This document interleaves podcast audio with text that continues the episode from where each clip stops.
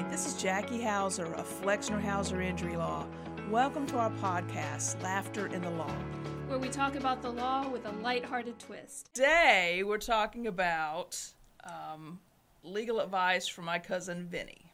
Yeah, yeah, great things to learn from from my cousin Vinny.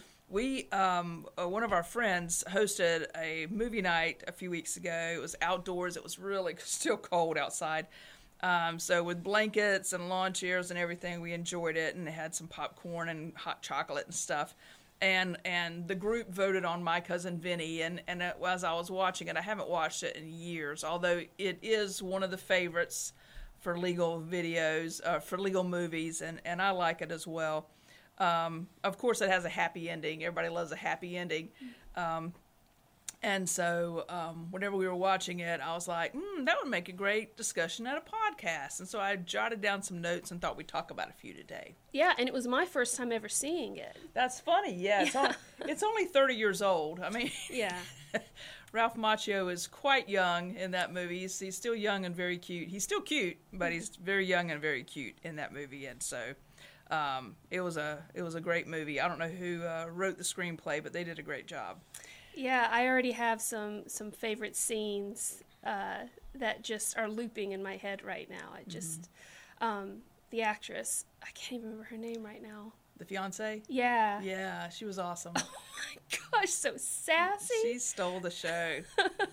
I was- think she inspired my outfit today with Oh, the she with the with the bold lips and the jewelry and stuff. I just somehow I uh, just yeah was totally influenced by her and I just her that. sass. Yeah, Yeah. I can see that. Anyway, anyway, down to the nitty gritty. Okay. So, what are some takeaways we can we can have from uh, my cousin Vinny? You know, we could talk for hours about my cousin Vinny. As a matter of fact, if if you're an- a law geek, you can just Google my cousin Vinny legal seminars, and plenty of lawyers have launched off of this. I would almost guarantee you, I didn't find it because I didn't Google for more than five minutes, but I would almost guarantee you there's probably um, academic classes you can take, uh, especially trial advocacy and stuff about my cousin Vinny, the right things and the wrong things to do. And so, um, you know, this isn't anything new that I'm doing. It's it's certainly been explored before, and there, like I said, there's just a well of information there. But I just picked a few things that just kind of on the surface. We may talk about some later on, or we may come back and kind of launch out from some of these um, because they're all really important. And as many as I mentioned, someone may say, well, you didn't talk about this or this or this. Believe me, th- this podcast is only so long. Um, we can only hold your attention for so long. so, um, one of the first things I, I noticed in my cousin Vinny, which is really important, is that courtrooms have rules. Courts have rules. And uh, Vinny had a problem with the rules. He'd only been, you know, he had failed the bar six times. And, and even if you've passed the bar on the first time, the first time you walk into a courtroom, it's daunting because you're you may not know when to sit down, when to stand up, when to approach the bench. Um, by the way, if you're not a lawyer, you don't approach the bench unless invited to. But there's plenty of those nuances. You don't pass the bar. There's a reason. There's a bar between the audience and the uh, lawyers. It's called the bar, and you must pass the bar to pass the bar.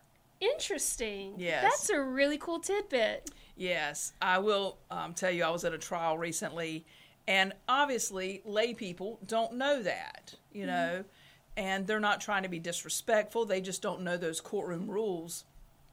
And one of uh, the folks in the audience wanted to come up and talk to me during a break, and she came in front of the bar. And the uh, opposing counsel got quite offended and started calling the bailiff over to have her removed. And I'm like, sit down, calm down.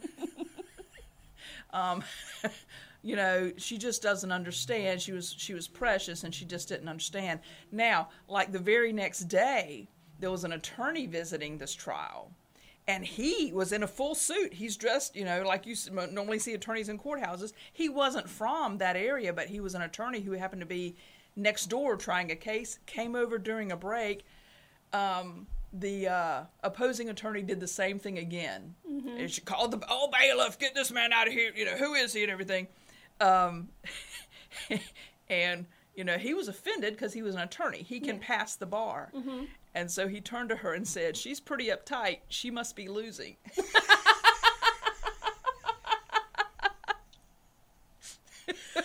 Oh man. And I was like, "Mm, she's uptight anyway. So, you know, anyway, it was funny. It, it was funny. But um, people don't know that. Courtrooms Right. have rules like that.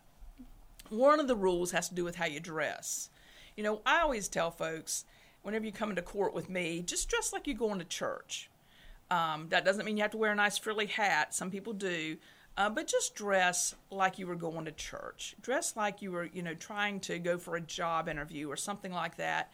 Um, strapless, flip flops, ball caps, those kind of things are, are just, um, they just don't bode well in court. Matter of fact, in, in our courts um, in North Carolina, you don't wear ball caps. You take that off. And you tuck in your shirt if you're a gentleman. Um, if you're an attorney, you wear a suit. I was in our local courthouse one time waiting for my motion to be heard when some other attorney walked in and she was in her sundress, strapless sundress. They weren't flip flops, we'll call them sandals to be nice. And I just sat there with my mouth gaped open, going, That is just the most disrespectful thing I've ever seen. You are a member of the bar, you understand the rules of the court and how you're supposed to dress appropriately. Um, I did try to take a photo, but I couldn't do one nonchalantly, so I didn't do it. But I, I was quite aghast by it. I will tell you a similar situation like that where an attorney dressed really in a, in a decent dress. It was like a Sunday dress. Now, this was an attorney, not just a layperson. Um, and this attorney showed up in a floral print dress for court. And the judge called her up to the bench and told her to go home and get dressed for court and come back he said you're dressed for church you're not dressed for court because she wasn't wearing a jacket um, and uh, anyway he, he did not intentionally embarrass her but i know it, it was embarrassing. So that mainly applies to attorneys more so than lay people but just as a lay person dress appropriately. Dress as if you respect the institution like you were at a job interview or going to church. Um, another thing about the court rules is that there's all these rules of procedure. Um, and a good attorney knows the rules of procedure and knows um, how you will be able to get evidence admitted. Uh, so many times it's easy to sit at home at night and watch the six o'clock news and hear the results of a trial and say, um, oh, that guy must have been guilty, or oh, they only got, you know, X amount of dollars and you didn't know what procedures and what rules they had to follow um, that maybe um, prevented them from having the evidence they needed presented um, or, or something like that. And so these rules of procedure in the civil courts, there's specific rules about trials. And, um, you know, you need to make sure, obviously, that your attorney understands the rules of procedure. Uh, Vinny did not. Vinny had some issues with that, and so he, uh, uh, fortunately for his fiance, she was she sat there and read the rules of procedure and and uh, and helped him out on a couple of key issues. Silver lining though, he was able to get finally get a good night's rest Yes, by being held in contempt, right? right. He was held in contempt, um, and that's nothing unusual. To usually that's a great war story. So far, not happened to me. Knock wood somewhere, um, but uh, it does make for a good war story to be held in contempt. Yeah, and um, anyway, but he finally did. It was it was quite humorous every day that he did not respect the procedure. He also didn't respect the judge, or at least he appeared not to respect the judge. I just think that really that was probably just a difference in being a southerner versus a northerner. Yeah, a clash a clash of cultures. Abs- oh, that's a great phrase. It was the class of cultures there. Clash. Clash. Oh, co- Clash. Let's make that an outtake. yes, a great point. It was the clash of cultures. That's difficult to say in a cold room. Yeah, yeah. I even like to uh, just. I know this has nothing to do with what we're talking about today, but it is in my cousin Vinny. I loved how they highlighted grits and how it made it into the story too. Yes. I mean, that's just that's a. I think that's a loving nod to Southern culture, but you were actually able to use it as a point too to Yeah. to defend these young boys. Yeah. So What is a grit? I Yeah. love that. yeah. and how can you cook your grits faster than anyone else? That's right. In Yeah. the whole universe. That's right. Yeah. Self-respecting Southerner doesn't do quick grits. No. We cook our grits. Mm. So. And the best kind are the stone meal. Oh yeah, absolutely, absolutely. Anyway, okay, so wow, that was a lot. Are we done? Those are well for for the day. I'm gonna wait till my toes freeze over and then we're done. okay. All right. What else did you learn from my cousin Vinny? Well, we could talk a lot more about the courtroom has rules. Uh, let me talk one more thing about this because Okay. this is where a lot of folks have an issue. Is you know they say the judge. The judge is just up there in a robe. He's a man just like I am. He puts his pants on just like I do, or she's a lady just like I am. And you know, I have to tell my clients a lot of times you got to get beyond that. Mm-hmm. We're not just here to respect the person. We're here to respect the institution. And you know, we have a society, and I, I say some of this in my opening statement to the to the jury. We have a society where we settle our differences civilly. We come to court in a very civil manner. We present our offenses, we present the evidence, and then we have 12 strangers decide what the truth is. And we agree to abide by whatever that truth is. And if we don't like that truth or we think something was done inappropriately, then we appeal. But um, because of that, because we are a civil society, then we respect the institution. And I have judges that I believe do a very good job, and then some that that do uh, that don't do as well a job. You know, for whatever reason. That's my personal opinion, but it does not affect the way that I respect them. They are because I'm respecting their role in the courtroom is to make sure that the pr- procedures are followed and that the evidence that is, should be admitted is admitted. If they rule against me, um, you know, I just chalk it up to, well, I have a right for, I have some type of issue for appeal, you know, if we don't win. Um, but that's one thing. If you'll just look beyond, it's not the man or the woman in the robe, it's their office that we're respecting. It's the process, it's the foundation of our society, really. Uh, we don't come in and have wrestling matches, we have civil discourse and uh, decide matters like that. So, those are some of the things I thought about. Um, you know, it is a legal fight, but it's not a literal fight. And so Vinny certainly was in the middle of a legal fight, um, which he finally figured out how to how to win Yeah, and learning the rules by flying by the seat of his pants. uh, with a little help from the fiance. Yes. Yes. Yes. Now, one thing Vinny did do, which was my next point, if you want to move on. Yeah, let's do Okay. it. One thing Vinny did do was he did the work with the help of his fiance, his his assistant. He did the work, and that's what you need is you need an attorney that's willing to do the work. You know, um, my mantra is I'm always preparing for trial. Very few of my cases go to trial. Very few. You know, less than five percent. But um, if you prepare for trial and you settle your case, that's good. If you prepare for settlement and all of a sudden your attorney finds himself sitting in trial, that's not good because you're not prepared. And so things that he did, he took photographs. You know, he went around town, took photographs. He he he interviewed witnesses. He did all the background stuff that he needed to do to prepare for trial.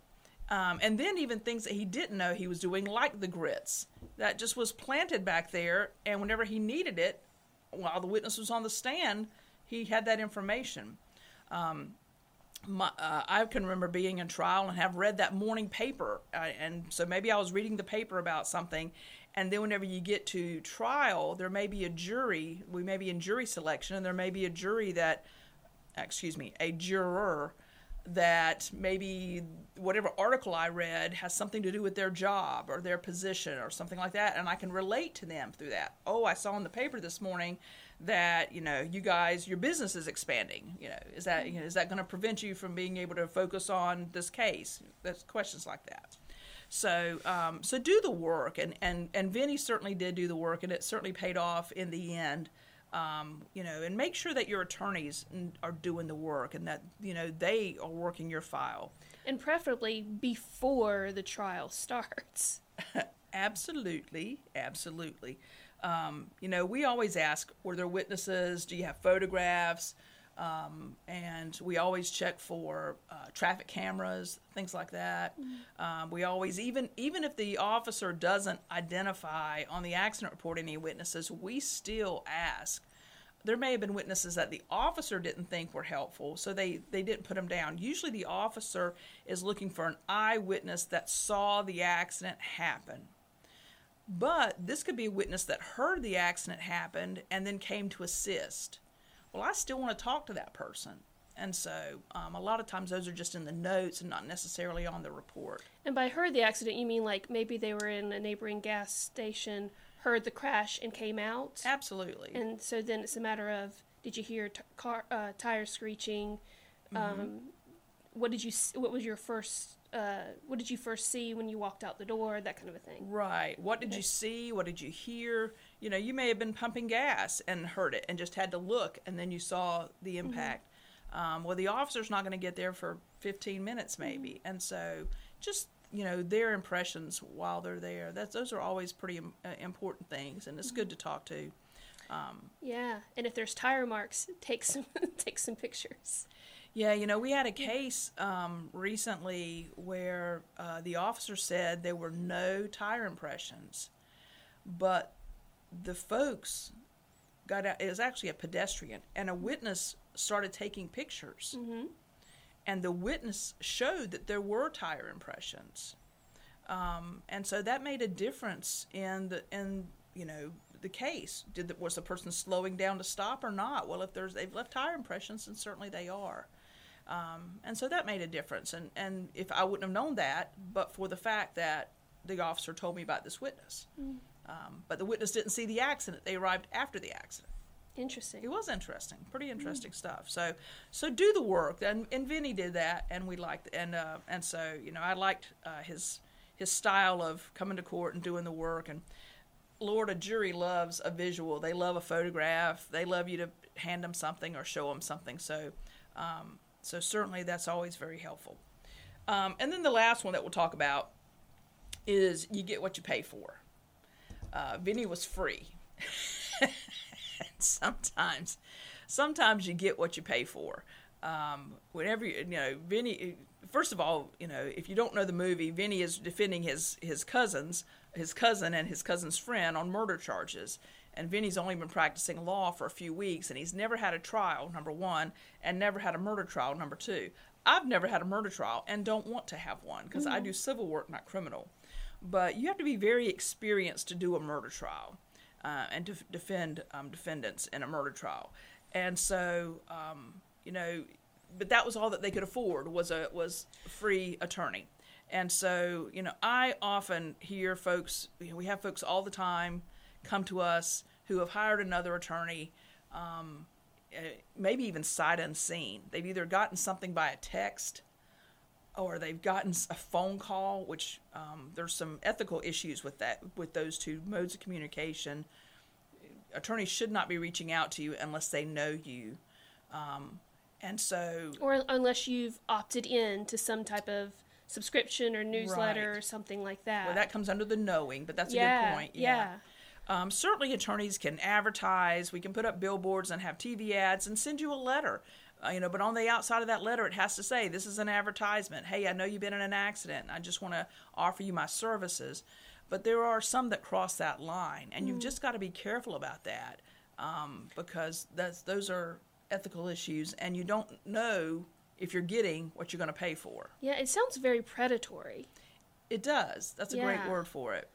It does, and, and and so many times they get two or three, maybe even two or three months into this representation.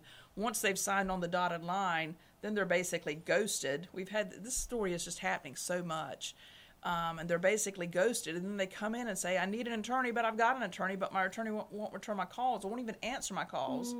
Um, and so that kind of puts us a little behind as well because we've got to catch up don't mind doing it, but just remember you get what you pay for. You know, ask your friends, ask folks who've been in accidents. Who who did the, who did they hire? Did they have a good outcome? And yes, let me talk about reviews for a minute. You know, Google is all about a review, um, and we certainly solicit reviews. I can tell you, our reviews are from 100% um, from folks that know us, from folks we've represented, from folks who know our uh, that know our reputation, um, and they are authentic.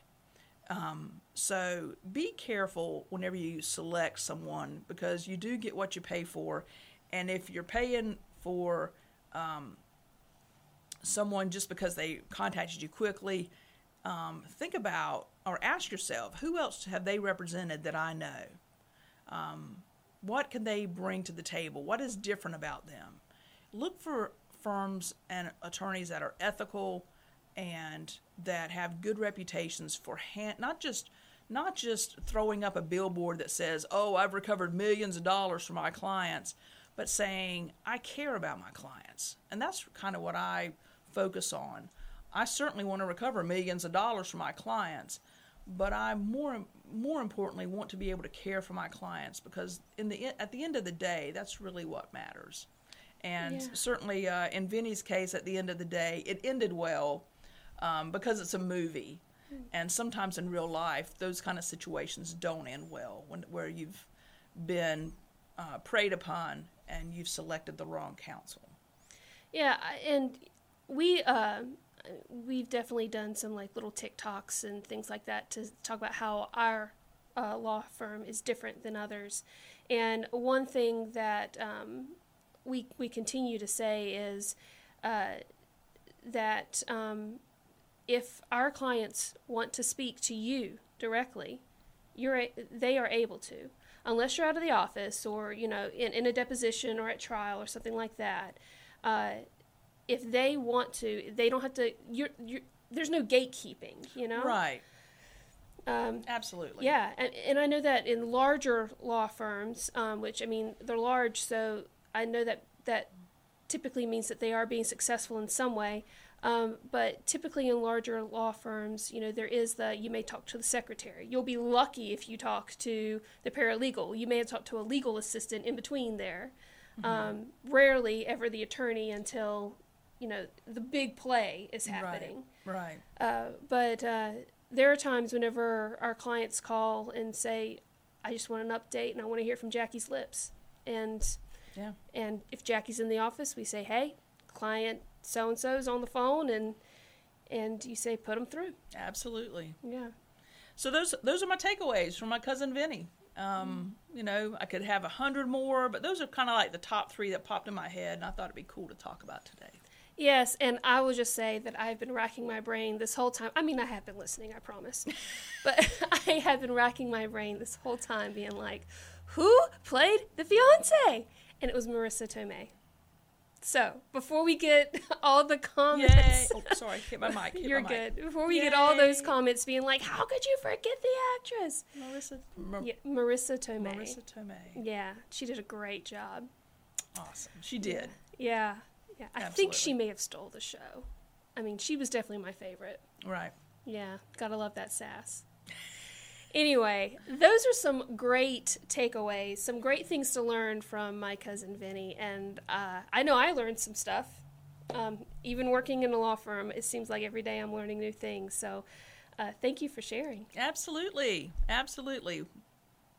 That's all we got for you today. Yeah, yeah. So, thank you for tuning in.